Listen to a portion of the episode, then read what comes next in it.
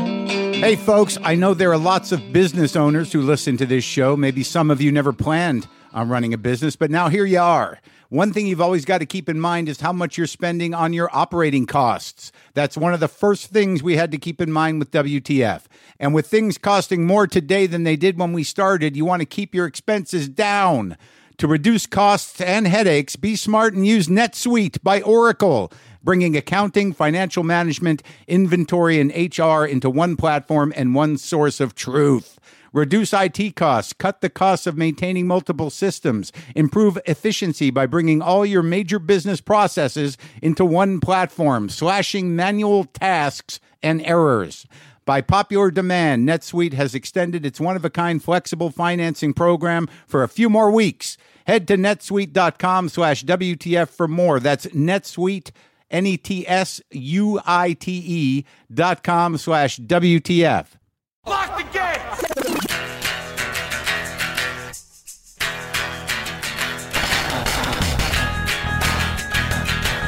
All right, let's do this. How are you, what the fuckers? What the fuck buddies? What the fucksters? What's happening? How's it going? I'm Mark Marin. This is my podcast, WTF. Welcome to it. I imagine, Summer, you are new to this show after last week's uh, David Letterman interview. Welcome, welcome to the show. This is the part where I talk a bit about myself and uh, ask how you're doing. Sometimes it gets you caught up on my life. That can happen. Sometimes I tell you what's going on in my mind. Sometimes I get uh, aggravated about uh, the cultural and political situation in our country and world right now. Yeah, so that's what's up. I'm Mark. How are you? Uh, thanks for coming by. I'm glad you liked that interview last week. A lot of people did. Uh, first off, John Turturro is on the show today, and I'd like to give you a little background on that because uh, I had one of the rare, uh, you know, near meltdowns uh, during that interview. It was, it was, I almost lost my shit in front of uh, a, an amazing actor, and I wasn't acting. I, I a- a sweat broke. You know, things came unglued. I'll sh- I'll tell you about it in a minute, but let's let's stay with what I'm what I'm dealing with right now. What's going on, which is a couple of things I need to address here at the outset. Is this the outset? It was a little misunderstood, but it was also on me in referring to AA, Alcoholics Anonymous, which is uh, the program that I got sober in, I kind of, I don't think it was glibly, but I said it's the only thing, you know, it's the only, I said to Dave in reference to his experience with his father that, you know, it's really the only option. And I, and it's just old school thinking. I, you know, I know it's not the only option. And I just want to, and some people push back on this. I got some emails, and I think that you know it might be discouraging to people who are trying to get sober uh, if they think that's it, if they didn't have a, a good experience in those rooms, or it's not for them, or whatever. And I think they were right in telling me that by saying it's the only option, it's you know it's not it doesn't help. Uh, It makes it gets it might, might make people hopeless. And here's what I here's what I got to say on that. That's true. There are other options. You should investigate whatever option you want and whatever fucking works, fucking do it. Whatever you got to do to save your life from addiction, from alcoholism, for whatever compulsion that is destroying it, you know, do it if it's if it's safe and it's not going to cause more trouble. I I, I don't judge anybody. I, there's many people who've gotten sober with nothing uh, who have gotten you know just white knuckled it or whatever. Y- y- however, you whatever your perception is of any process of recovery, great. For me, it was just AA was- It's just easy. You, you, you- I go, they're all over the place. You show up on any given day. There's usually many. You know, no one asks you any questions. You walk in, you sit down. No, for, nothing. What? But that's it's old school stuff, and sometimes that you know whatever that has to offer it may not be for you. But I- I do want to make it clear that uh, there are other ways, and uh, and honestly, whatever you have to fucking do, you, you know, just to get through y- a day. I, I th- there's no judgment here, and uh, y- you know, I I can only say what worked for me. But again, uh, there are other ways, and i investigate whatever you need to investigate. Do whatever you got to do to get that day sober, and hopefully a string of days. That's my statement on that. Thank you for the input, people who were aggravated. The other thing, uh, less pressing, is that uh, on the Letterman interview, I, I had talked about my first appearance in my shiny suit. Turns out that was the second appearance. I, I went back and looked at him. Some kid had posted, uh, some kid who I don't know who he is, someone had put up four of the appearances. I believe there were five in total. There were four stand ups and one panel. But the shiny suit was definitely the second one because I watched the first one and I'm like, oh yeah, that horrible thing. That that that terrible moment in the black suit in the I was a little shaky. I remember that I'd gotten myself sick before because I was so nervous, which I used to do a lot. Uh, any any anything that I had to do that was a big deal, I would stress out to the point where I would make myself ill. And uh, I remember I was getting a cold and I was like worried about my voice. And I was backstage and Biff was about to pull the curtain aside. And I was like, I don't feel well. Is there a Kleenex? And, and, I, and, and that was a, that was the first one. And, uh, it was okay, but I had put it out of my mind. It's interesting how the mind works. I don't know. I honestly, I don't know how old you are or whether this is because of age, but, um, I don't know how I got through almost anything back in the day. I really don't. My memories, as they get further away, like there's some parts of my life where I'm like, I don't even know who that guy was. When I watch him, I'm like, oh, that's me. But it's like, I, I have to sort of engage in some sort of attempt at empathy for my younger self.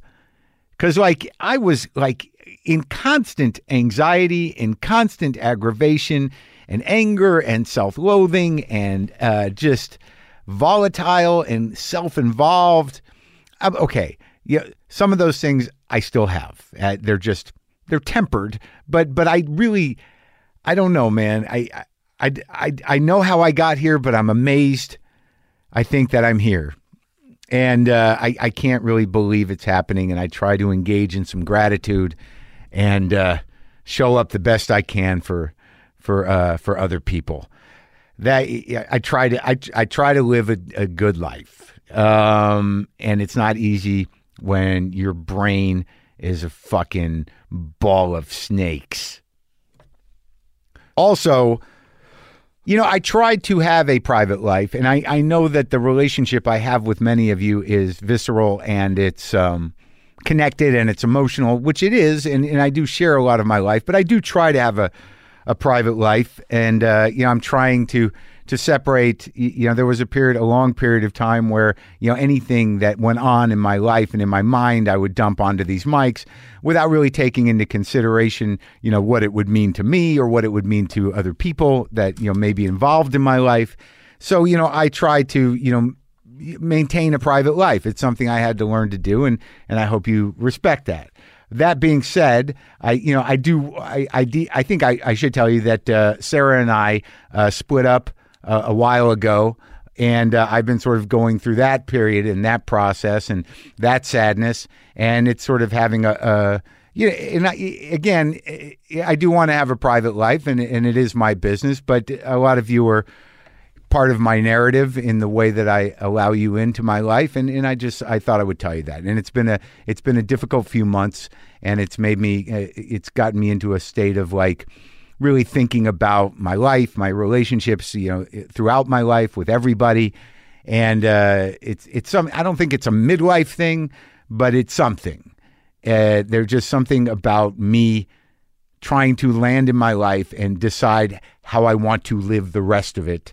Uh, that's been sort of you know pressing on me, and because of that, I've been doing a lot of reading. I've been doing a lot of you know reflecting. I've been doing a few meetings, and I've been you know talking to people, and uh, you know just really trying to keep my heart above water and and uh, and try to uh, to sort of change some patterns in my life.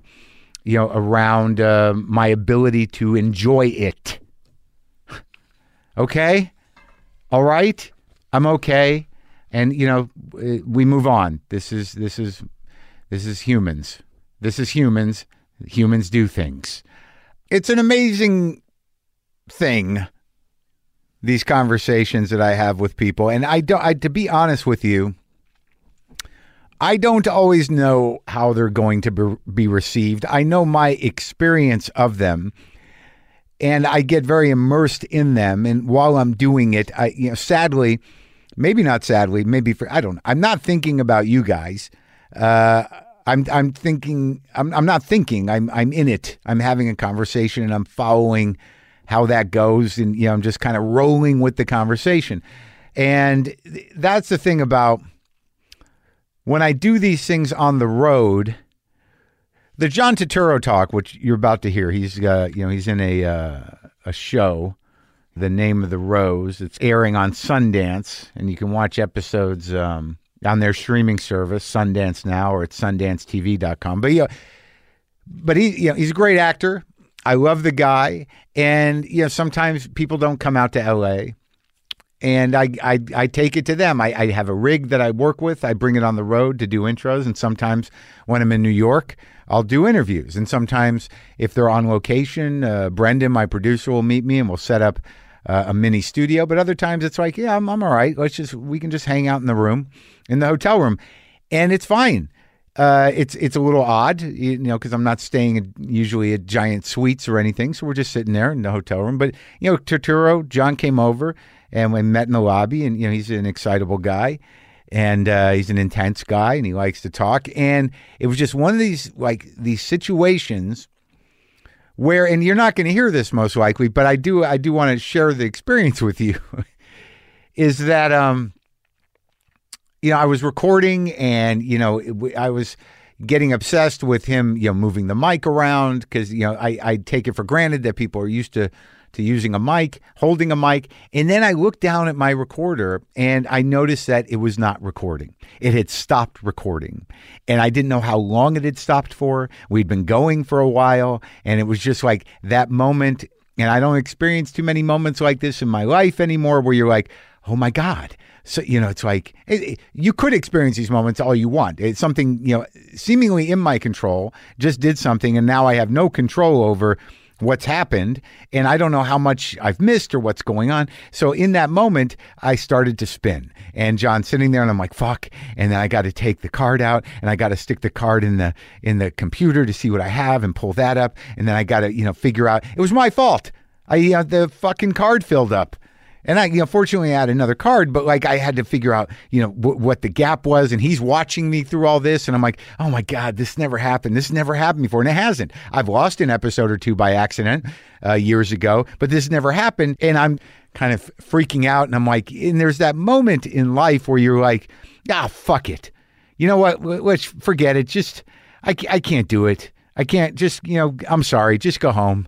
I appreciate it and it's my fault and I'm an asshole and I fucked up and I don't know how we can do it again. I don't know if we're going to get through it or whatever.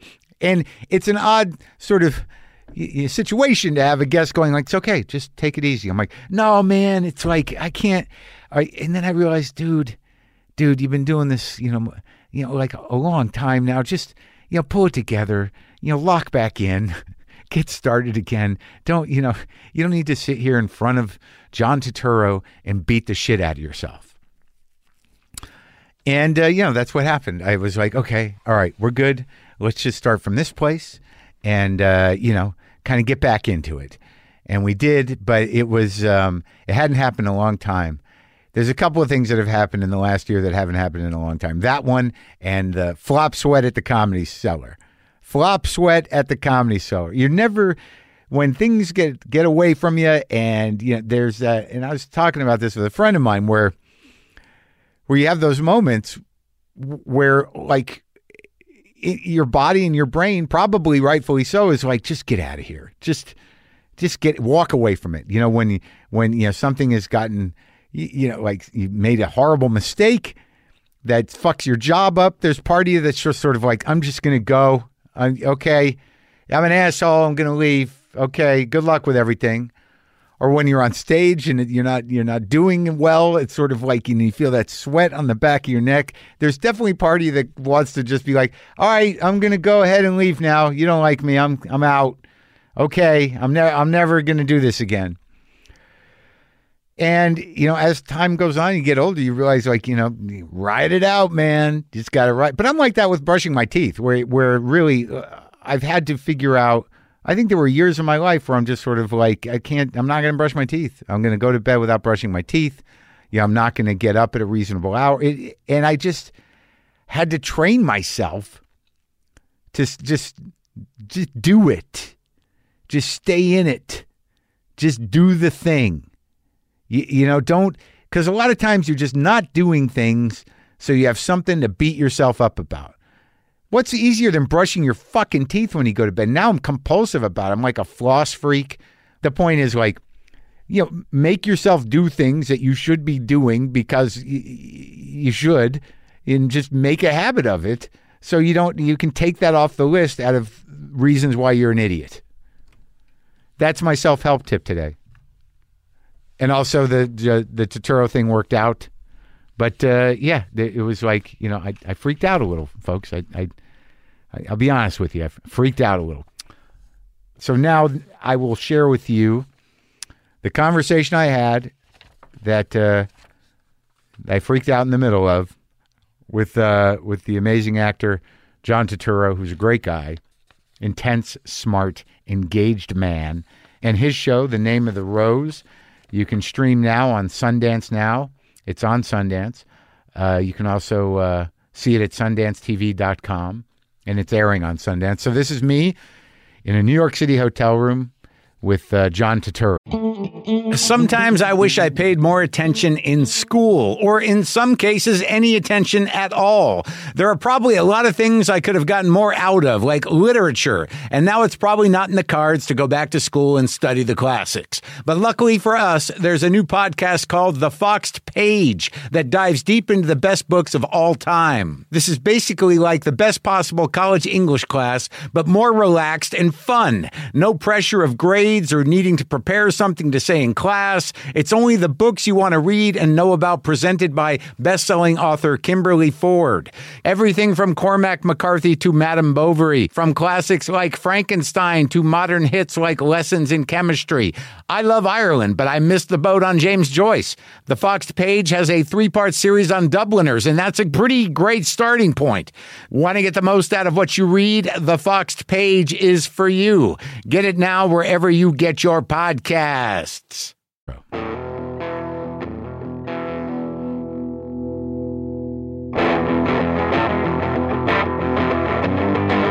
You remember that place, I mean, uh, yeah, I used to. Amato's go to- Opera? Friends of my parents performed there. What and then- was that place? Because I, you know, It I was a remember- little opera house. Yeah. And a lot of really good singers came out of there, and Yeah. then they went, you know, further on, and some people just, you know, they didn't get paid to do the operas, but there was something uh, kind of old world, uh, Yeah. intimate because Yeah. this this neighborhoods, uh, these neighborhoods around here, had all these little ethnic theaters. If Right. you see the history of it, like on Grand Street, I don't know between where and the center, no, uh, uh, I guess east of center, there was the Grand Street Theater. That was the Broadway theater before there was any Broadway, and so like in the Was it Yiddish or was no, it? I- they they would do uh, say would do King Lear like in Yiddish. yeah, Then they would leave the set and then they would do it in Italian. really. Yeah. the same, actors. No, different Yeah, actors, okay. same set. Okay, They- So they had a lot of these.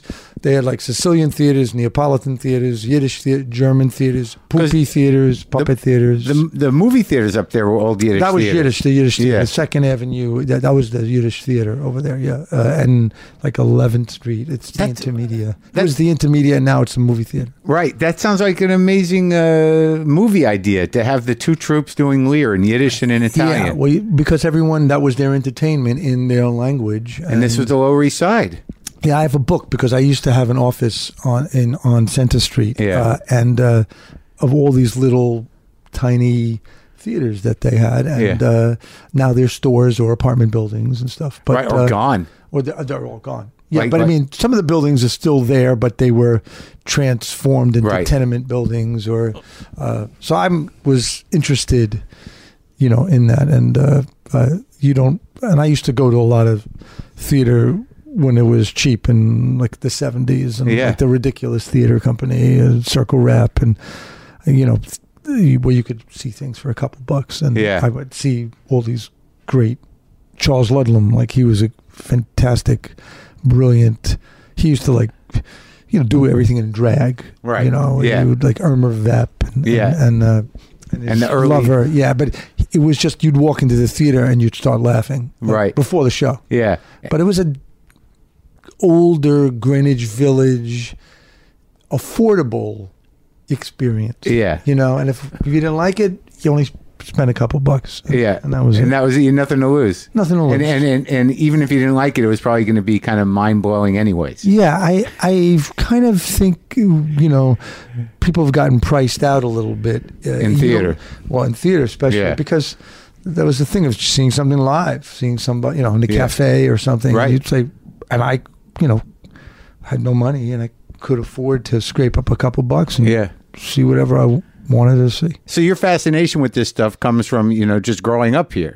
Well, I I love anything that has to do with the history of things Yeah. th- in the past. I think it's I I was a substitute teacher before I went to grad school. Yeah. uh, and uh, I taught American history. Not that I knew that much about it, but uh, I think that you know people think they invented things. Yeah. and. You, there's all these instruments like the banjo. You know, Yeah. The banjo came, you know, from Africa. You know, then Right, it was sure. was recreated Yeah, here. you right, know, Uh, yeah. and there's all these instruments that are Mediterranean and Arabic. There's instruments They- I'm, I they- you know, I don't even know what they are.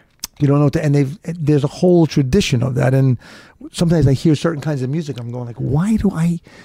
Why does this music like just pulsate? You know, Yeah. within me. Yeah. And I realize, you know, after I did all my DNA and everything, like I have all these different things, you know, uh, strands of different cultures coursing through my bloodstream and. When did you do that? Yeah, yeah. I did it uh, a couple years ago, and then Dr. Henry Louis Gates asked me to be on Discovering Your Roots, and, and then I did that show. So they really have an army of people. I'm doing that.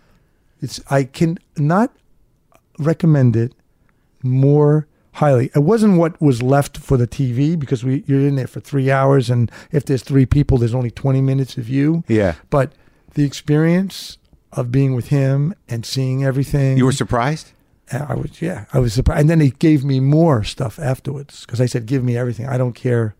I don't care what it is. They asked me to do it like four years ago, and now it's like finally happening. It's, it's a, fa- it's a, fa- it's fascinating." What'd you find out? well, I found out I was a lot of different things. Right. I found out that one, I'm related. At the end of they show you who you related to. Yeah. And it's funny because I was on his show and interviewed. I think he must know this because he was on the show. I'm reli- I'm related to Brian Gumble. You were. Yeah, I am. We're like, you know, cousins from a. I don't know if it's on the black side or the white side, but I am. I'm related to him. So he's like a cousin of mine. You had no I mean, idea. yeah, yeah. Did you talk to him about it? No, I, I want to. I would say like, you know, we have to have like a cousin meal. You know, what I mean? and his brother. Yeah, but I mean, I wasn't surprised Yeah. of all these things. Uh, Right. You know that I have because I'm half Sicilian, so I could be. I mean, I could be. You know. Arabic, I could be Norman, I could be Jewish, I could be Greek, I could be Spanish, I could be French. It's all those things, and I'm I'm a ver- I have a lot of uh, Iberian in me, Yeah. Middle Eastern, That's some some Yeah. some sub-Saharan, some Northern African, uh, you know, and there's a, a lot predominantly of Italian, whatever the hell that means. You know, But when you grew up, you were just Italian. I knew that wasn't true because my mother was Sicilian Yeah. and my father was from Puglia, and when they had arguments, uh, that's in the south too, but it's on the Adriatic. It, it was two. It's two different languages. First Yeah. of all, and my mother had red hair, and was very fair, and uh, you know, and she was good with knives. So, so, uh, but uh, you know, he, my father would say these things to her, like you, you're a really, you're a dirty Sicilian. And he would say these, Yeah. derog- you know, he had a foul mouth, and uh, Sounds I like they was got like- along great. they did. They had a very hot relationship. I mean, no, sometimes they didn't get along, but sometimes, but uh, you- if you're from southern Italy, it's really the kingdom of the two Sicilies when Naples was the uh, the, the capital. But uh, Sicily is completely. I've worked there. It's it's like you're in Africa and you're in Europe. It's, Right. It's it's a, it's it's, it's its own language. Is They it have- beautiful?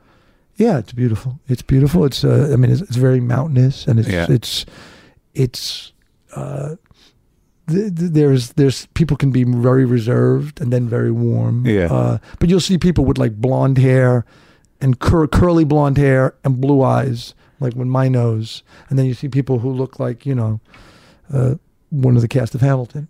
You know what I mean? You're Right. like, well, yeah, it, and it's like this is all the Sicilian thing, and it you know you're you're very close to Tunisia. Yeah. I mean, you're there's a small waterway, you know. So, uh, uh, and the Arabs ruled there for a long time. When And- you went there, did you feel connected?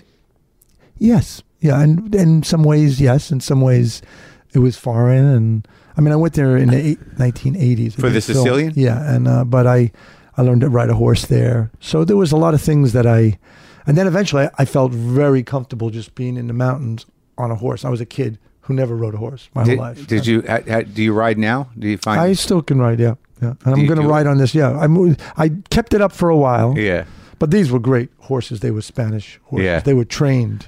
For Right. My one of my horses, his name was Madruga, Yeah. and that was a sh- fantastic horse. So, but they were really brilliantly trained horses. They And scare me, man.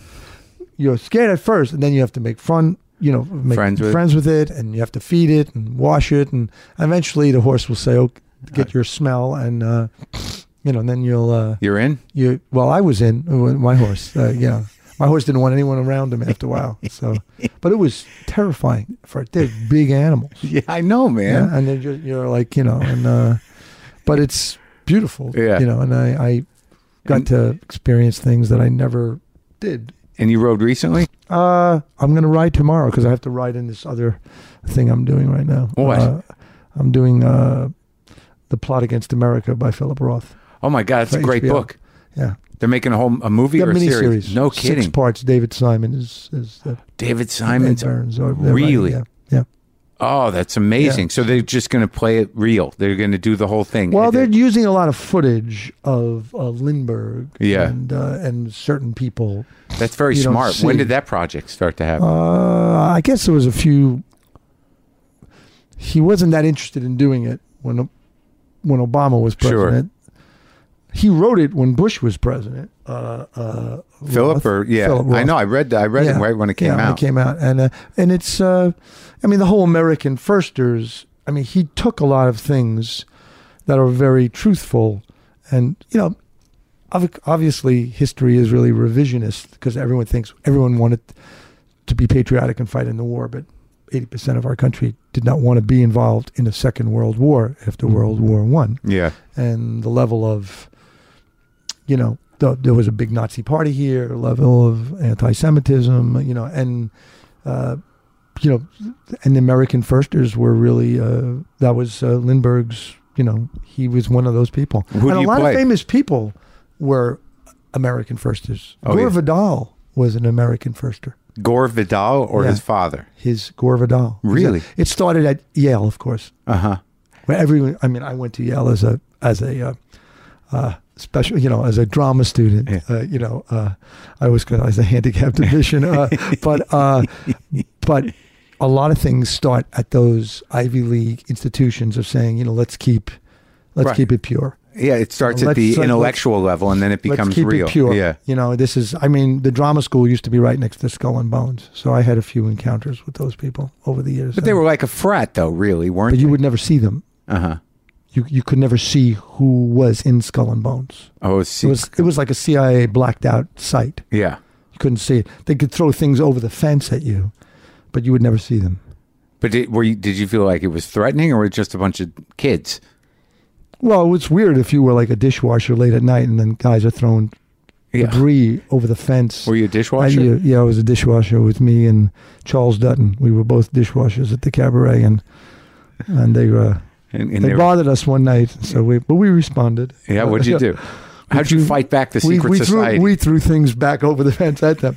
I was thinking, you, you know, uh, you know, uh, but it was odd. Like someone wanted to throw debris on us. yeah. I mean, I there was a black guy and a, another dark skinned Italian Jew. I could be a lot of things. Yeah. And you have been a lot of yeah. And they they like they dumped all this stuff over the fence on us as if it was funny. Yeah. It wasn't very funny. No. And uh, You think it was? we didn't think it was very funny. We were working, you know, putting out the garbage. And, Yeah. uh, I remember that, and that left a mark on. I was like, wow. So this is Yale. I said, This is the future of our Th- country, this the is, uh, world. These are the world well, leaders. Things things don't change. I mean, things change, and but that's what I'm saying. Going back, you understand Yeah. what when you read certain things, you know, if you read about 1924, they just bet- wrote a big article about the immigration laws. Yeah. My father came here in 25, but his father had estab- established residency, but they closed the doors to mass immigration, especially uh, Italy, I think, had the most uh, immigrants for one country. There was a lot of Jewish immigrants, but they were in different countries.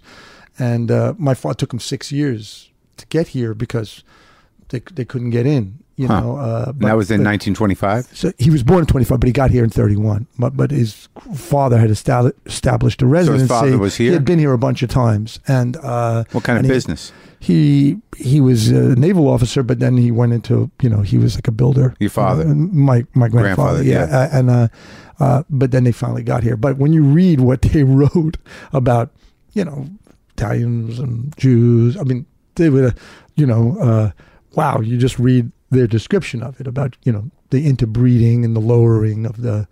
I mean, it was the junk science. Yeah, it was sure. called uh, what's the word for it? Eugenics? eugenics. Yeah. It was the junk science. And they had all these guys, and, you know, they had s- some scientists who were behind it, Yeah. too. Then it was eugenics. Yeah, I can't, you know, it's like It's- every day I can't, it's like getting harder and harder for me to function. Yeah. Well, but I, I go back. The only reason I go back is I think, okay, this is what people thought. And then you s- see people get accepted here and then forget that. Yeah. And you're thinking, like, you know, you can't forget that, you know, because. This is what you- America you- looks like. Oh, This is what it was. yeah. This is that one of the books I really not to go off on a tangent, but one of the books I really loved about was Nancy Eisenberg's book White Trash. uh huh. It's not the most maybe fun book, but I, I she delineates certain things about the whole group of supposedly white people, the waste people. Yeah. They were called waste people, the people who came here. They were just supposed to, you know, work the land and then die Right. they they were discardable, and they Where'd they were come on a- from? You know, from from England, uh, you know, and uh, you know places of whereabout. But th- these people, they- they're eventually ones. They became squatters, and they were not landowners. They had no money, and they were lower than slaves. So of course they had to have someone to look down upon too. But she breaks it down about this, and then this myth of whiteness that was kind of laid on. You know, Yeah. I guess there's a book called "When the Irish Became White." I mean, I wasn't considered white until the 1950es. yeah.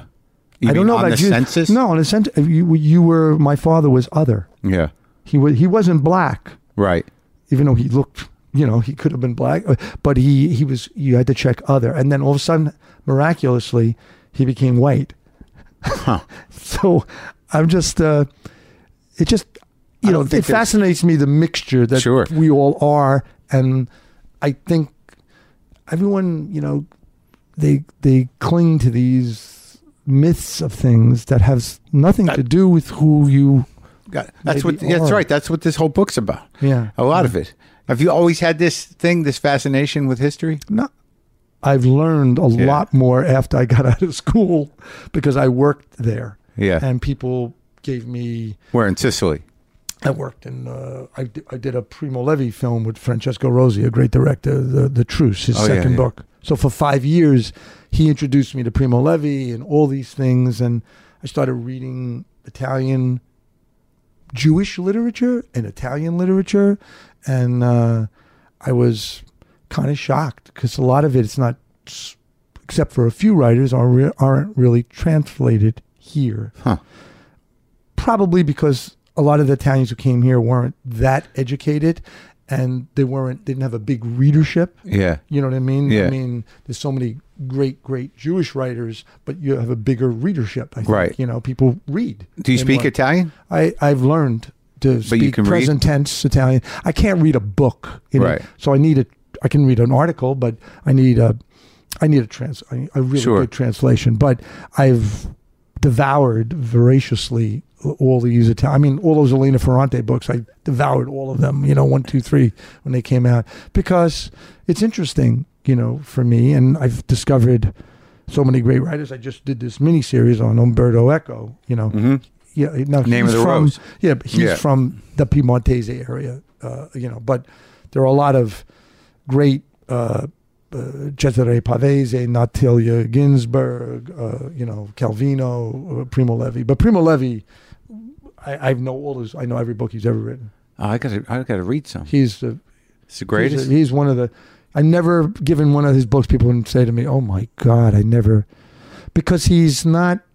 He doesn't. He writes as a as a guy who was a chemist, Yeah, so he writes everything down in a way that you, even when his worst, his, his famous book is "Sequestro e un uomo," if this is a man, not aptly retitled, uh, or maybe not brilliantly retitled "Survival in Auschwitz" here, uh, but he writes it as I if- read Survival in Yeah, Auschwitz. well, that's Primo Levi. oh, that was that's, uh, great. yeah. That changed my whole perception. That's it because, because he makes you imagine, like, well, what would what would I have done? He- It's not about what exactly and happened to him. also he sort of re like he he i think he introduced the idea that uh, of transcending victimhood from within the camp Right. that this idea we had uh, they of obviously were victims but there Right. was things going on within the camp on different levels on all different levels. yeah yeah on it's a great all book. different levels. i don't know if i Oh, And- forgot that he yeah, wrote that yeah, it he cha- wrote changed that. my whole brain that book Yeah, me, I mean, me too. I, I think if you are a prejudiced person, I'm just saying, and you were able to read ten pages of that, it's a s- s- slim book. Yeah. so pal, like a day, you come out of that. It actually confronts your, in a very, I don't understand how he does it, but subtle way because it's not about him. yeah and you you feel implicated somehow, or you could be implicated. yeah because he humanizes everybody everybody and and there's uh, there's a whole spectrum of emotions and things that people had to do out of necessity that's right. that were fundamentally human just to survive in an almost unsurvivable situation. But he explains it as An a, a oppression. laboratory yeah, of human behavior, right. and he said that, that part of his life was really in color, and everything else has been like in, was in black and white Wow. after that. But he's just, I, you know, once you have an experience with that, it opens something in your brain, Yeah, and it confronts you saying, okay, we all have some prejudices, we have weaknesses, we have fears. And that guy, at times when I'm upset about things, whatever, you know, 9 11, election, this and I'll take one of his essays out and I'll read it. And Yeah. I'll say, okay, what is. What does Primo say about this? You know what I mean? And What- it's like uh, it's almost like the Talmud or something, the Bible. Oh yeah, for me, yeah, Yeah. for me, it's it is And because he's not s- really religious, and, Yeah. but he's a humanist, Right. You know? So So what, like, with this brain that you have that keeps growing, and and your interests keep what what compelled you to act initially? I, I guess I was in a family with a lot of uh, performers. My mother's brothers were musicians. My Yeah. mother sang with them, and then didn't want to, and she wanted to be a designer, but she had to quit school. And my father's brothers were all very, like larger than like you know people you would watch in the movies. You would see well like someone like Edward G. Robinson or Lee J. Cobb, for example, or George C. I would like say, well, that guy's like my father. Right. You know, he's just like my and my father loved movies, and I mean, I I never That's knew pretty anybody- powerful, father. Lee J. Cobb, and were you going to say George C. Scott? Yeah, yeah. My father was yeah, he was right up. That's a combination. Yeah, that's Oh, man. exactly. He even even looks like him. You know, like uh, and I just uh, and a ferocious temper, and, and st- but you you were around it. Yeah. So it was like an acting class. Even my parents, they how they would go moment to moment, like not Right. let anything pass. yeah. Like, what is that? You know, no, you're laughing. Ah, oh, you think that's funny, right? right. You're dirty. You know, and, they, and you know, and you know, it was like when I went to acting class, I was thinking, well, Yeah. I've already been in this. this. I mean, I have my parents, Yeah. you know, and so I mean, a lot of people. I'm, I think I'm one of probably many. I don't want to say millions, but when there was a show like The Honeymooners were Yeah. on, that show had an honesty to it that you, if you were a little kid and your parents had that kind of dynamic and you were not well off, you know, my older brother, Ralph, used to call the show Mommy and Daddy. Yeah. He said, "Mommy and Daddy's on," and, we, and somehow he- my father didn't really look like Jackie Gleason, but Yeah. he had the same kind of, you know, slow burns. Right. But that show really, there was something about it that had that honesty, you know, Yeah. above it, and the dreams of you know, doing something more. So those things affect you, and I think affected a lot of I know comedians, but also a lot of actors, also a lot of actors, and so there were things you know there are people that I love like Edward G. Robinson, you know, I mean, or James Cagney or Betty Davis. I'm just like, But you were already like, I mean, those. but I was a were- you- kid. I used to watch them right, with my parents sure. on Channel f- 11 New or York, on whatever. Channel Eleven, Channel Yeah, Five, yeah, Channel yeah. Nine. So those movies I grew up with, Warner Brothers movies. Then discovered, you know, Brando and all, and then the movies came of the seventies. Sure. Stuff. So you know, like I just showed my son sh- shampoo the other day. How do you take? How old's your son? Uh, my youngest son Diego is eighteen. He liked it. He liked it. It's a pretty great movie. It's a pretty great movie, and I, I was I, t- I said that I, I saw that movie with my dad, and he was so turned on to Julie Christie. he was, I think you know you could smoke in the movie theater, Yeah, yeah. But I remember I kept looking at him, thinking like smoke was coming out of his ears and stuff, you know. So those were the inspirations. Uh, Well, those things, and then then you know I started seeing theater, and I Yeah. thought, well, maybe I could do this, and then I went to college. so you went. To, where'd you go to I went undergrad? to SUNY New Paltz. and and that's where and you I- started acting. Yeah, and I had a lot of great, great, great teachers there because it was close to New York. Yeah. and I had uh, a couple teachers, Richard Bell and this guy Joe Paparone, and this woman who went to Yale, Beverly Brum from Wisconsin. Yeah. and she uh, and they really kind of, I don't say civilized me or educated me because I was just so raw, you know, and But passionate. I was. You come from I was the shy. craziness. I was shy. Yeah. But once, once you let me do it, I- Yeah. you know, once I, uh, you know, only when I was comfortable. Right. Well, I mean, do you find that like growing up in the volatile uh, house that you grew up in, that you, you, you were always second banana or third banana? I was Or- watching it all. Right. I was w- studying it. But could you all. speak up? I mean, Sometimes I did. Yeah. And Sometimes I s- spoke up for my mother. You Right. Know what I mean, against my father. when Oh, yeah? Things got out of hand. Yeah. So, but what was he boozy or? Uh, he wasn't boozy, but he could be he- Temper. He, had his he had his rages. Oh, And, yeah. uh, you know, and men in that generation. Yeah. It's a different world. yeah. It was a much more, you know, women were, you felt the oppression of a household. You Uh-huh. know, what I mean, especially in the culture that I was in. Yeah.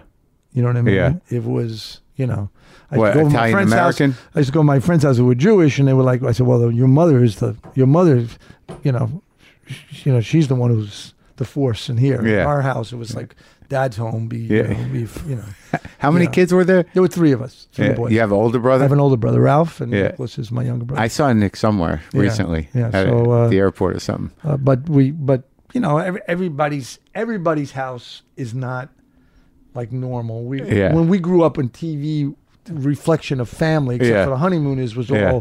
like my three sons Right, yeah. and so we all somehow got this thing of like well we want to be like american Yeah. normal people and none of that existed you No. know what i mean i remember No. my father saying that to me i said why can't we be like those people on television he was like well that's it's not real it's not real i said yeah but people don't go flying out of windows and you know what i mean and all kinds of stuff he goes ah that's you know i remember like a funny story i was telling Yeah. someone that uh, we moved Yeah. we lived in hollis queens Yeah. and it was a basically mostly black neighborhood. So Right. my friends were all black. How old were you? Uh, but it, we moved. I was around six. Yeah. But those are those years are really formative years. Sure. Uh, uh, and uh, so, you know, it was a very close. We we lived in garden apartments. Yeah, So yeah. we everybody was outside. We all played on the street. It was, you know, everybody played with each other. It Yeah. was, you know. the Hula hoop, chubby checker, you know, Yeah, yeah, uh, sure. uh, the, the crystals, uh, you know, uh, and then when we moved, we moved to Rosedale, and that was mostly a Italian, Irish, little Jewish neighborhood. And uh, I was dark, and all the kids thought I was Puerto Rican. And I, obviously, that there weren't many Puerto Ricans in that neighborhood. You know, Yeah. that, that was kind of a term. Like if you were Puerto Rican, you got you got picked on by the Italians and the Irish. you Yeah. know, because it was like the Irish were here, and the Italians, and there was someone else to pick on. And uh, Keep moving down. yeah, and Oh. Yeah. Uh, you know, I was a lot of the kids would invite me over and then kind of beat me up, gang up on me, and I, I don't know, I was around seven years old or something, and my father was home watching Edward G. Robinson, who's who's one of our favorite actors Yeah. in The Seawolf by Right. Wolf Larsen, where he plays the terrible captain who's a sadistic guy. He throws Barry Fitzgerald I think, to the sharks. Yeah, yeah. John Garfield is in it, Ida Lupino.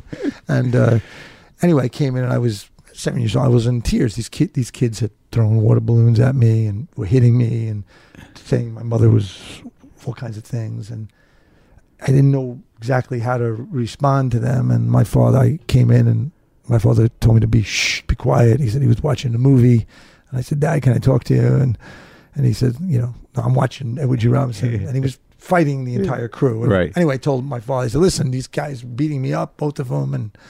And he, and he said, "Well, how many are there?" And he said, "Well, I said, there's two of them, and they're older than me, and they're beating me up, and and they invited me over, and and then he said, you know, look, look at Edward G. Robinson, you know, he fights the entire crew, with whatever he has. Yeah. I said, you know, bites and pulls hair, kicks, Right. anything. So he said, he said, well, he said, if there's more than one guy, then then even it out, get a stick, and uh, and I did. you got to stick. And I did, and I, I had a pretty brutal fight with bo- with both of them. They were p- pretty tough kids. Yeah. And, uh, one kid I bit really badly. On, his- what? Where'd his- you bite On him? his arm. yeah. He had to get butterflies. I remember. No kidding. He had to they get butterfly- stitched him up. I really and the other kid I smacked him with this stick really hard, and I just, I, I just pounded both. I mean, I, I, I don't know because I was so emotional because they were, they were like torturing. me. Yeah. And uh, you know, and then of course the parents came. Yeah. My mother had to go out. My Right. father was still watching the movie. Right. Didn't, didn't bother him. It didn't bother him at all. But it was so strange moving to this neighborhood where I was supposed to be with people who were supposed to be like me, and they're the ones who, you know. But they kicked didn't me fuck out. with you again. No. After that, they they knew like, but you know, steer, cl- you know, leave me alone. But it, was that out of character for you on some level? I, I wasn't a, that kind of kid. I was like, I wasn't a kid. so who did was it a bully. hurt, did it hurt your heart? Yeah, yeah, and- and I've been in some fights, you know, over the years when I was a kid, and I was always took a lot out of me emotionally. Were you able know what I mean? to make an amends? Not to them, I do. I wasn't No. because I saw how brutal they were. So they were had it brutal. coming. They were they were just brutal. They were bad They, kids. they were try to rip your hair out Yeah. of your head. And Yeah. So I was like, all right, well, no, then if you're gonna, it's not. you know, You're not giving me a fair chance, Right. But not only that, I was trying to make friends, Yeah. and they were like No, it's just so trying sad. to, Yeah. you know, when you're a kid, you know, kids are very Brutal. Harsh. They're really cruel. Yeah. They they know how to, you know. Uh, I was saying to someone the other day when I was a substitute teacher uh, at uh, two different schools, Rice High School and then this school, Our Lady Queen of Martyr. I was fifth and sixth graders, and there was a girl who was a great student. Her Yeah. name was M- Maria, and there was a boy who had problems. I won't say his name, and uh, but he liked Maria. But this girl was she was she was in fifth grade. She was really ironic. She was a great student and so graceful. And the last day of school, he he liked her, and he was emotional because you know I was kind of got- had gotten to like me, but, uh, and he he reached out to her and he grabbed her pigtails like he yanked her on the ground, like Mm. pulling her hair Mhm. as if to say like, you know, I like you, but like a caveman Yeah. and and, he- and she she was in pain and I, I went and i had to break them up and she never let out a sound she just looked at him like you know like she felt empathy for him Yeah. and i couldn't believe that she was she had like tears in her eyes and stuff and she didn't like discharge on him at all and it, it was such a informative moment to see some kid who had problems and this girl who was so graceful and didn't make him even feel worse, even though he hurt her, you know. And Right. uh, I just thought, wow, that's something I have to remember, you know, and because sometimes you do these scenes and you go like, it was such a psychological gesture, and her response was so exceptional. Because she was empathetic. She just, I'll never forget how she looked at him. I'll never forget it. I was, I, I, I thought highly of her, but after that, I was like, wow, this person is really special. So that's like that's uh, that's that's got me upset, or in a good way. Yeah. Uh, But I mean, you had this like you had. It seems like a very full life to enter the the acting world in, and and Yeah. and at uh, and when you went when you were at New Paltz, you did some stuff in high school. I you did. said? So I did stuff at uh, some plays in high school. Did like Pippin and stuff like that. In high And you school. loved it? I, yeah, I really liked it. And, but the first play I did in in in New Paltz was One Flew Over the Cuckoo's Nest, and I have I had a little experience with being around people who were suffering from mental Yeah. problems. Uh, f- my own family down the block, Yeah. and uh, Who in your family? my my older brother Ralph. Uh, uh, He's still around. yeah, he's I'm I'm his guardian. Ah. And, uh, we're we're close, and Yeah.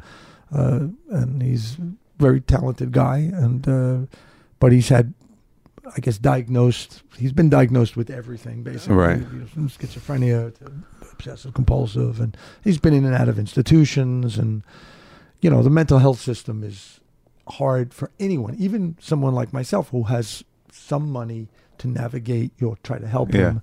And uh, after my parents died, it was quite quite hard. But I, you know, I had to go to court and everything to be his become his guardian. And uh, a lot of times the state becomes the guardian because the siblings just can't. You know, you get worn out. Yeah. And, uh, it's not like these movies when there's someone overcomes it. Most Right. of this is a lifelong, endless baseball season Yeah. that never ends. And Right. I never spoke about this until I did this speech, Catherine Burns at the Moth, Yeah.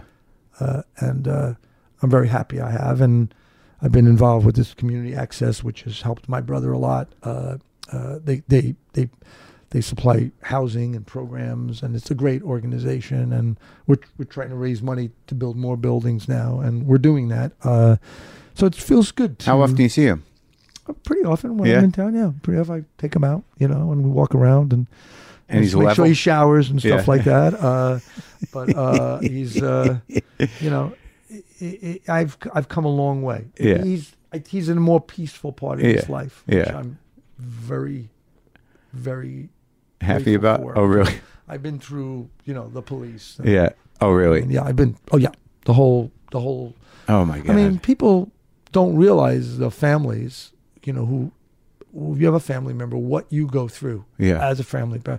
It scars you. and when this is a whole your whole life, My Since I'm 12 years old, different phases of it. all different phases of it. Yeah, Oh, it's so yeah. hard. It's such a hard, and that's why people run for the hills. And so maybe it made me more empathetic or, Yeah. or whatever, you know. Uh, Must have been a, it, mu- it, like to see that much raw emotion and, and that type of of human behavior. It's got to be uh, somewhat uh, like a powerful study of something. I mean, I think we learn these the, the dynamics, whether you're an actor, a comedian, Yeah. writer, you know, within your between your parents Yeah. and your siblings. And my parents, I saw that they were, Yeah, you know, my father was like a very expressive, unconscious, like childlike man in some ways, but he could be scary. And my mother was very quick and but you seem to have it pretty well integrated. I mean, you- you're not I- you're not saying he was uh, abusive or anything Well, like that. he, he had his moments. He had his Right. moments, But but he you're wasn't forgiving. consistent. I was Yeah. forgiving of that. I mean,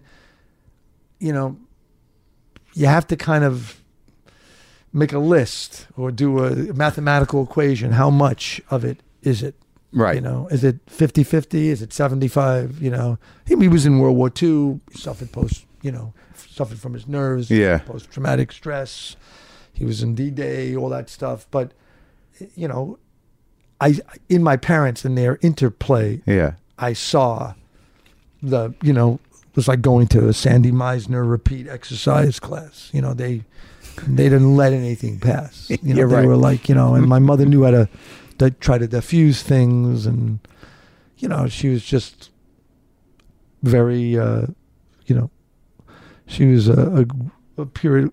She had a hard life, but she had a really optimistic spirit, and I think that that really affected me. full And- balance.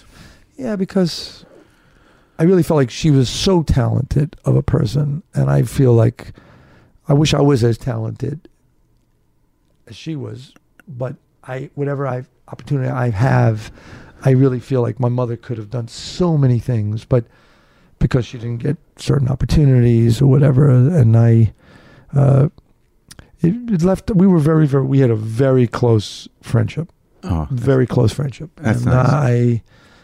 I, I was really. Uh, uh, it took me when when she passed away. It was, it was a huge.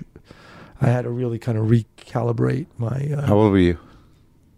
that was 2000. I don't know. Maybe I was late 40s. Or, Oh, yeah. yeah, yeah. So, but I mean, but we were just, you know, we had a, you know, she went through a lot of things. Yeah. But uh, you know, she was a really fun person, Yeah, uh, like a person who. Uh, I'm- I'm glad I was able to get to share Yeah, certain yeah. things with her, and uh, you know that you are and she got to see some of your success. yeah, yeah. And she was, you know, she was, and she would be honest with me too. Sometimes she would say like, "Oh, wow, that, you had no chemistry. Like that was a fake kiss. I saw that when you kissed that." And if I had chemistry with someone, she would say, "Oh, you know, don't let your wife see that." You know what I mean? She knew right away. Yeah, I was like, How do you know these things? She goes, "I know you." You know, she was like, "Yeah." yeah, Yeah. One time I said, I mean, I used it in a movie that I did romance and cigarettes. Like I was like, well, you know, it's hard to be married, and you look around, you know, and it's like, you know, you go through these like ups and downs. And my mother was in the car with me. She goes, so, all right, so you so you're gonna go, you, you want to go do something else? She goes, yeah. Well, what do you think you're gonna find there? She says, it's not like a. You know, machine where you put in like you get M and M's and chips. She said, "It's the peanuts are going to come out." She said, "It's the same peanut bag that comes out." I was dying. I said, I can't believe you said that. I said, so, you know, I said, yeah, but there's different color hair. different- you Right. know. She was like, what, it's the same thing. Yeah. You're not going to find anything new. What do you think you're going to find? Something new? you know? And she was just like, She she, said- spoke from experience. she saved your marriage. yeah, yeah. So I was like, you know, I'm your, you know, so, uh, That's a good lesson to learn. yeah. I was like, wow. So the, in the in the training, like with uh, uh, in undergrad, well, I mean, like you- what you had good teachers. I had great teachers. I had Beverly Brum, Joe Paparone. I had Richard Bell, and uh, Beverly Brum was was very helpful. She went to Yale, and uh, you know I was really really close with her. And it, you know it's funny, you, you people when they talk about all these different. I was thinking about it because Yeah. Pulse was so relaxed. I mean, people used to go skinny dipping, and then you you know you'd meet people and you'd be naked, you know. So you know, it was, but Beverly was from the Midwest she was gay yeah, uh, and she and here i was this kind of big you know muscular kind of italian guy and yeah, she really educated me and uh, i would do anything for her she just and uh, you know she gave me parts that were hard for me and uh, helped me in my writing helped me what to read What was the biggest I loved her challenge? so much, and she always came to all my plays up until she passed. What was the biggest challenge for you initially? What I, had to I think be uh, cracked? being confident, n- not feeling that I was sophisticated, not being well read enough. Right. I just felt I was like sensitive, yeah, and I could feel when I was not up to snuff or being, you know, well, I would get nervous about Yeah. stuff and not want to embarrass myself. Right. And then, but once I got in there, then I it didn't feel the same. I've always been better with one on one with teachers, not in a classroom yeah, unless they gave me a text or something and then and then I studied after college with a r- man Robert Modica uh, who was worked with Sandy Meisner and he he he made a huge impression on me so when I went back to Yale I was pretty well trained I was better trained than most of the people in that class I would say and you did a lot of theater here with the West yeah, Beth I and did everything a lot else. of theater, but I had good training, so then I could take you know uh, the vocal things and the movement things there, and and I got to work a lot at Yale with a lot of very talented people. And wh- who was in your class again? I said Charles Dutton, Yeah. Angela Bassett, Sabrina, Sabrina LaBeouf. And, uh, and that's where you met Francis too. Francis was uh, a year ahead of me, and that's I met Joel, and Joel would see me in plays, and Had they made movies yet?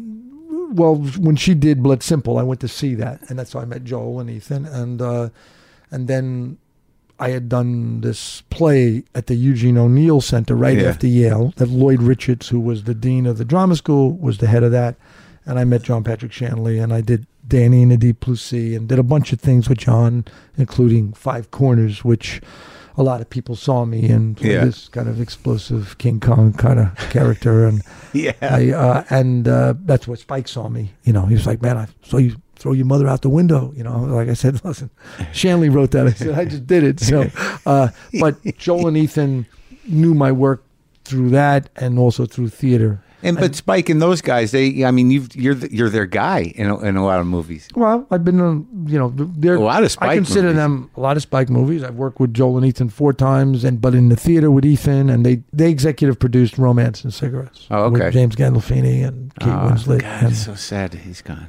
I know. I was saying to someone the other day, Steve Zalian, I said, you know, James James is one of those people that I still can't get my head around Yeah. that he's not here. Yeah. He just had this. I don't know. Did you know him a long time? I knew him. I knew because I know him through Aida. I, when they, uh, she's your my cousin, right? and Yeah. they did Streetcar Named Desire uh, when, when Alec Baldwin was Stanley, and then this, you know, from The Sopranos and stuff. I got to be honest. Like uh, Barton Fink is one of my favorite movies ever. I think it's one of the best movies ever. Well, it's a good movie, so I, I can say that now. You can say that now. Yeah, yeah. Why? You I mean, did- yes, it took me a while to you know understand like what everyone really liked about it. but Really? yeah. I mean, I always- I love doing it. I love. I mean, doing as it. a I- I guy- love work. I've I've never not had a good experience working with. but as a television. guy who loved those movies Yeah. when you were a kid, I mean, there must have been some connection. I mean, yeah. I mean, sh- oh yeah, that was. I mean, I love the script and everything. Yeah. You know, when you you're not used to seeing yourself in those things. So, you Right. know, it's uh. But I, I I remember lines like from the other characters. Right. Like you know. Ben Geisler, you know, Yeah. you, you fucked him, Fink. He had a heart as big as all of the out, he had a heart as big as the all outdoors, and you fucked him, Fink. you know, And Why, It did- was a what was, wonderful why did film. it take you a long time? because to- you're just weird seeing yourself in, in these things or whatever. You like it just.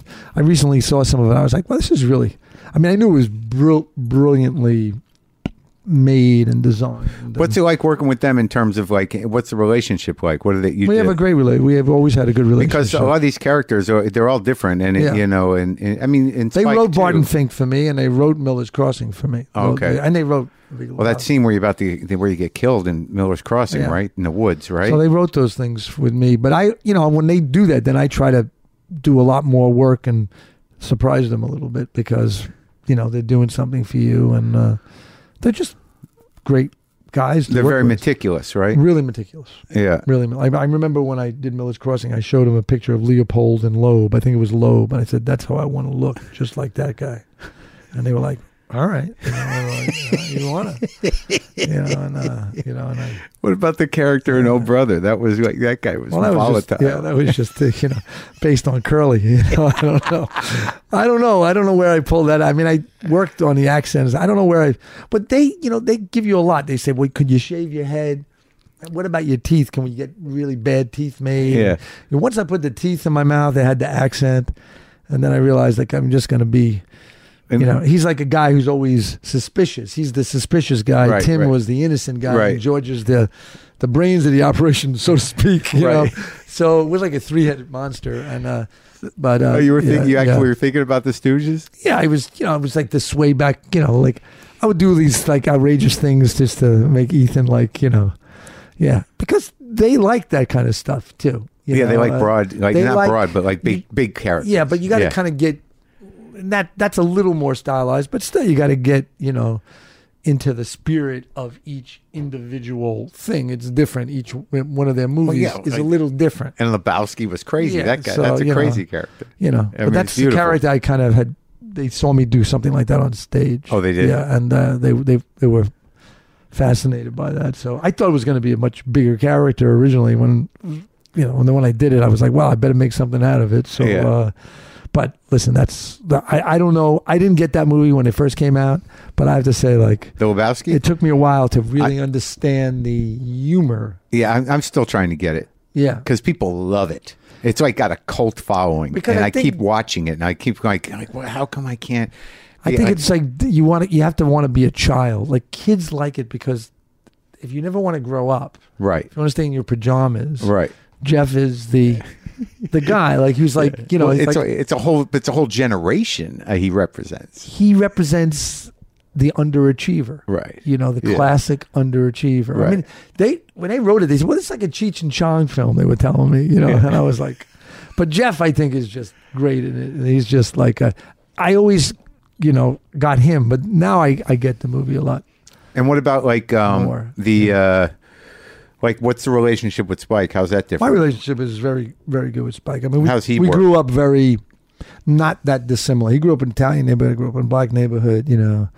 Uh, I, I got bussed out to an all black school, you know. It was so. By the time we met, it was weird. It was almost as if we were like you knew each I, other. I, I I have my own relationship with him, and I've played the, the racist guy, the anti-racist guy, the cop. The, you know, I've been accused of all kinds of things, but we did no better. So I've I've seen, you know, the the white establishment response to Spike from the beginning, and yeah, I know him as a friend, yeah. and I know what kind of person he is. Yeah. He knew knew my mom. He knew my Oh, yeah. my brother, and you know, and so you know he had a big.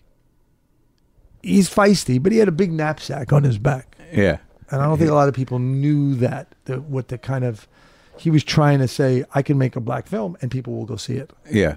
And it was at that time, you know, it was after the black exploitation type Yeah. of films, and you know he he opened up a big door and he opened up a lot of opportunities for a lot of people but uh he's someone i i'm i consider a close friend Yeah. you know and i'm gonna maybe do another movie hopefully and he's would be like the executive producer on it because i want to i've been working on a movie about basically uh something i want to make but it's about like ignorance Uh huh. yeah eh, eh, um, and openness Uh huh. like both you know because i think sometimes you see these movies and it's like t- too clear between the good and the bad Right. there's, there's not this gray area the Yeah. complexity of a guy Yeah. well how can a guy in the same family vote for this person or be a complete anti whatever he is Right. you know and the other person is not that way at all yeah. and you come from the same Yeah. parents. And I think therein lies the debate. Yeah. And you not this, not this hard divided. Right. Right. There's nothing that's going to happen that way. Yeah. Only it's going to be people screaming at How each you other. want? Is it a family thing you got in It's mind? but it's if you get you have to do it through yeah it's Yeah. through a family Right. the all the most horrible deed uh, Arthur Miller because he you know loved the Greeks the tragic deed Yeah. uh, or the most ridiculous deed is done within the family Right. always Yeah. that is that- you know that's that's the that's the world that's your world Right. view you Yeah. know, when you come out of it and so it's something i if you know hopefully i'll get a chance to make Are you writing it? yeah it's all done it's all done and i hope to do it Oh, And that's so exciting. yeah so that's but i think this this blindness that we see right now I mean, Yeah. i think a lot of what's going on in the world has to do with our culture i really do with America? yeah i think it has to do with our Oh culture yeah, that's what that book's about. Fantasyland. You guys, it's it's, it's our culture yeah, and it, it- and now it, it it's so weird because y- you know when you, you deal with the political climate we live in and this particular president, there's something you know sadly, painfully honest about that guy being the president. Yeah. Yeah. It's shockingly, I mean, He Yeah, let's- represents all the worst of us. yeah. I mean, he, listen, he, reality television ha- helped him hone his persona, Yeah. which he always had. Did you know him? Now, my father worked for his father. Oh really? Yeah. And, uh, you know, didn't know him that well. He Didn't have, Doing didn't think that part of- construction? yeah, because my father was a builder. Yeah. Yeah. My brother worked for Trump as a doorman. Which one, Nick? Nick is St. Moritz. Yeah. So he has his own, you know, uh, but, you know, he, his father basically enabled him. Yeah, You know, he's enabled him. But I think when being on TV all those years, people's idea of him, not in New York City, yeah, because I don't think he could even win borough president. Right. I don't know. Maybe he could win in Staten Island, but he wouldn't win it in Queens. Yeah. And he wouldn't win it in Brooklyn. He wouldn't win it in the Bronx. And he wouldn't win it in Manhattan yeah, you know so that says a lot And he's from this is his hometown uh, but people bought it. Believed- Yeah, for 12 years don't forget it was over 10 years he was the mastermind yeah, so that just goes to show you. Now, of course, the guy who created that show is not from our country. He was English. Yeah. The guy who created that show. Yeah. So maybe the Revolutionary War is still. I don't know. But I was thinking like, wow, not an American didn't do that. But I.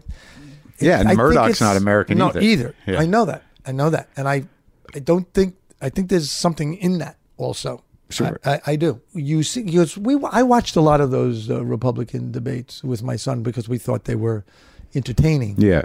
But uh, he, he's you know he's a real he's a bully. He's Yeah. always been a bully. Yeah. And that's what he is. He's a bully. Yeah. That's why some people like, you know, I look at him. I say like, wow, I just. I can only think of like mud wrestling as an answer to Right. everything, like you know, but like but, but mud like wrestling? samurai mud wrestling. It's Yeah. like that's, but that's what happens when someone's been enabled Sure. to a certain point. But what what fear what I fear about is like everything is anti like anti knowledge, Yeah. anti nuance. Yeah. It's Anti-science, it's anti rationality. anti- all those things. I mean, the, the Reason. the, the thing, I, the book I just made, uh, Yeah. the the name of the rose. Yeah. that's what the book is about. Yeah. it's about you know the guy's a man of uh, of faith, but a man of science. The guy's a philosopher, but he's a man of action. The guy understands the value of women, even though he's with all these men, all these monks who fear and demonize women. And he understands more than anything that the only power against absolutism, this is in 1327, and Umberto Eco is a pretty smart guy, is knowledge. That's the only thing you have. So if you burn those books, or if you suppress those books, and really it was the Arabs who saved all this Greek literature, they translated into Arabic and then was retranslated back into the Latin. Uh, uh, that that's the only thing you have against the, they they call it the Antichrist, but you know against of any form of Right, and it- but- absolute power. And now they don't have to burn the books. You just offer a lot of alternative information Right. that seems to make sense. that seems to make sense. So I think that is the big issue that if you're against, you know, the power of knowledge, I mean, why do people, when you go to a, a doctor, you want the doctor have to have gone to medical school. Yeah. So why would I ever listen to a politician when it comes to, you know, the atmosphere? Yeah. No, I'm going to listen to The scientist. A scientist. Sure. You know what I mean? So, I mean, they're the biggest actors imaginable. I mean, when I look at politicians, I go, wow. Have you ever played one? I, well, I'm playing kind of a politician now in this. In the plot he's against big- America? Yeah, he's the, the rabbi who's the, the, you know, he's the, he collaborates with, uh, with, uh, Lindbergh. So Yeah. he's like a politician. you Right. know?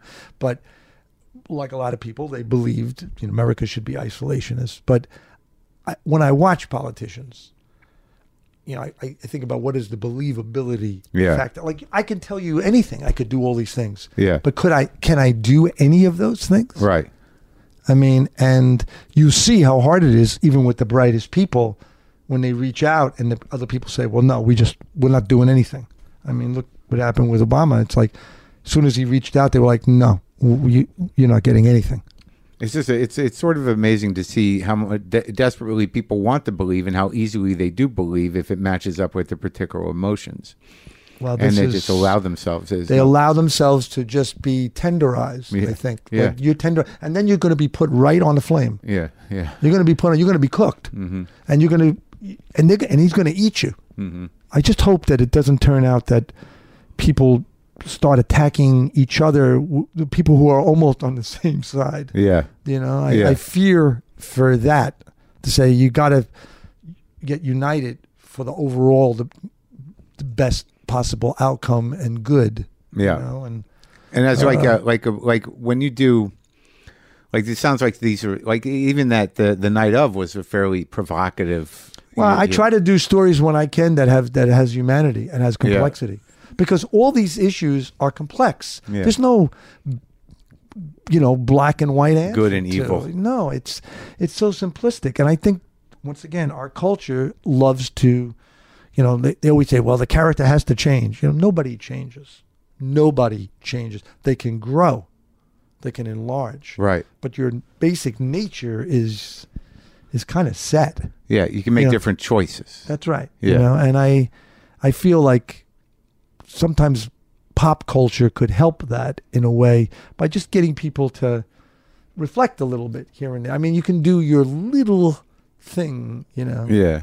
I mean, I don't like when people tell me who to vote for and stuff. I I I I, I try to study, you know, and read about people Yeah. and say who actually could get something done, Right. you know. And, yeah. uh, Mm-hmm. and maybe they will. Maybe they won't. maybe they will. So Yeah. it's uh What's it like being a father of like kids? well, I have two, you know, two boys. One's 28 and one's 18. And uh, yeah, I, you know, like to leave the world a better place. Not How a they worse turning place. out? They all right? Yeah. One, one, one of my, my older boy works for DC Comics, and my younger son is going to go to, to to college next year. Oh yeah. So, What's he interested in?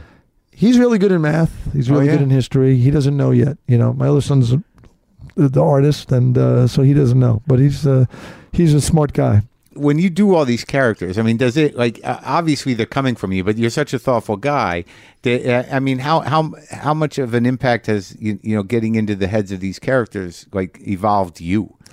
well, you make a list sometimes what, Yeah. what you have in common, what you don't have in common, you know, and Was that something you do to I prepare? sometimes, sometimes I do Yeah. that. Yeah, sometimes I do. I say, well, this is what I need to work on. Um, Oh, this is interesting, yeah. something I, you know, these things I understand. This I don't. Uh, and once in a while, you just connect with everybody. Like if you're the director, like with on the night of, Yeah. with Richard Price and Steve Zalian, we had no question about the sensibility of it, and Yeah. the, the world of it, and. I interviewed so many lawyers and some really successful lawyers. And one Just guy, as research? research. One guy, Yeah. Kenny Montgomery, he looks like a dearest Elba. He's Yeah. he's a star uh, uh defense attorney. He was a prosecutor. He helped delineate what he goes through in a trial for me, and I saw him interview people, and uh, so little by little you Frankenstein it somehow, and then sometimes something occurs, and you're like, wow. The great thing about that character, he's like an everyman because he's a guy with all the potential in the world, but he doesn't have like the stomach uh, to be successful. And that's a lot of very talented people. They don't What do you have think the that is? stomach. In that sense, like, they don't have the stomach. Some people just can't maybe hold someone's life in their hands or they can't take the punishment of rejection. You know, it's a and- sensitivity. yeah. And I mean, Fear. in my business, Fear. you have to be really s- sensitive when you work. And Yeah. at the same time, you, you have to have a thick skin. 'Cause Yeah. People are going to say, you know, no, I don't like you. Yeah. I don't like this. I don't like, and they're like, and it's it is kind of personal. You know, it is you. you know, you're like, wow. They they said I'm. You know, I mean, I've had critics write about my face over the years. I mean, not lately, but when I was Yeah. younger, I was Yeah. like, God, really?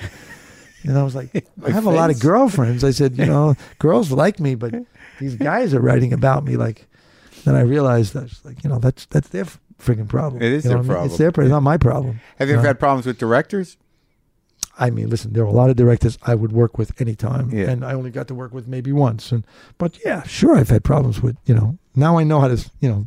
I mean, I worked with Michael Cimino and Billy Freakin when I was a young actor, so uh, I've I was. interviewed- Uh, I've interviewed freaking. I know him. Oh, yeah, he's yeah. something. He's he's he's pretty wild. So those movies were a different kind of you know. Yeah, It was a lot of cocaine driven Yeah. general type of idea. You know, I'm, I have an army, and uh, I was you know, shocked doing those movies. I was like, wow, people. that was treat- to live and die in L.A. And the what living was the- die. I know was the Sicilian. Oh, the Sicilian. I learned. I much rather work with with people who are passionate but who are gentle. How's Redford? Loved working with them. Loved working with them. I we we we were, we were in love with each other. Yeah. I loved working with him. I mean, he was great. He was great. And I, I was on that movie. f- I was the only actor for a long time. Yeah. Yeah, and so I uh, spent a lot of time with him. Yeah. So now I never got to work with him again, but I, I he was really we were really got along really well. And you do like and you do like smaller movies too, like with people. I saw that movie Landline. I thought it was great. Yeah, I like you that know, movie. it's- I mean, you want to give different people. I work with young filmmakers, you know, and you, you- never know. You know, you and never do you like know. directing? I do when I'm with, if I have a, enough time. Yeah. You know, uh, and when I'm with great, you know, but some of the movies I've made, I'm very, they're very much, uh, they're very dear to me. Yeah. You know what I mean, and uh, I'm, I'm, you know, uh, I'm proud of the films I made. Well, I hope you get to make this new one. Yeah, thank you. Thanks for I- talking to me. Okay, thanks for having me.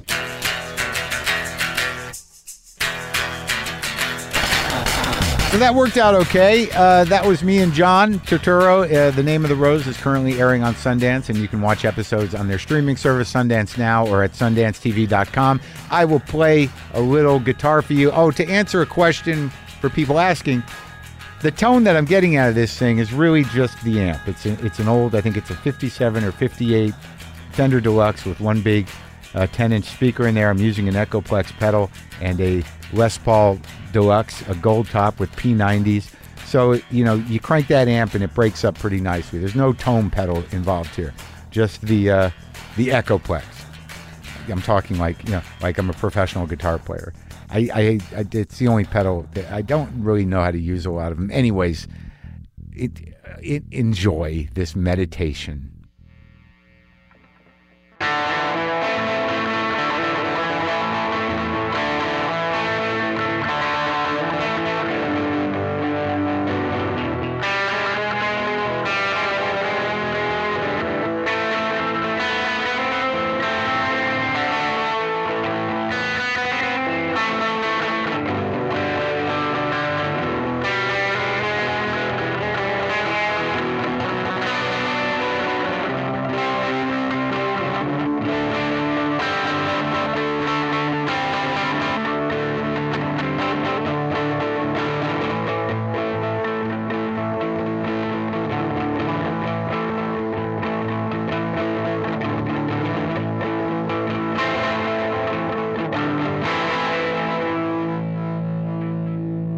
Boomer lives.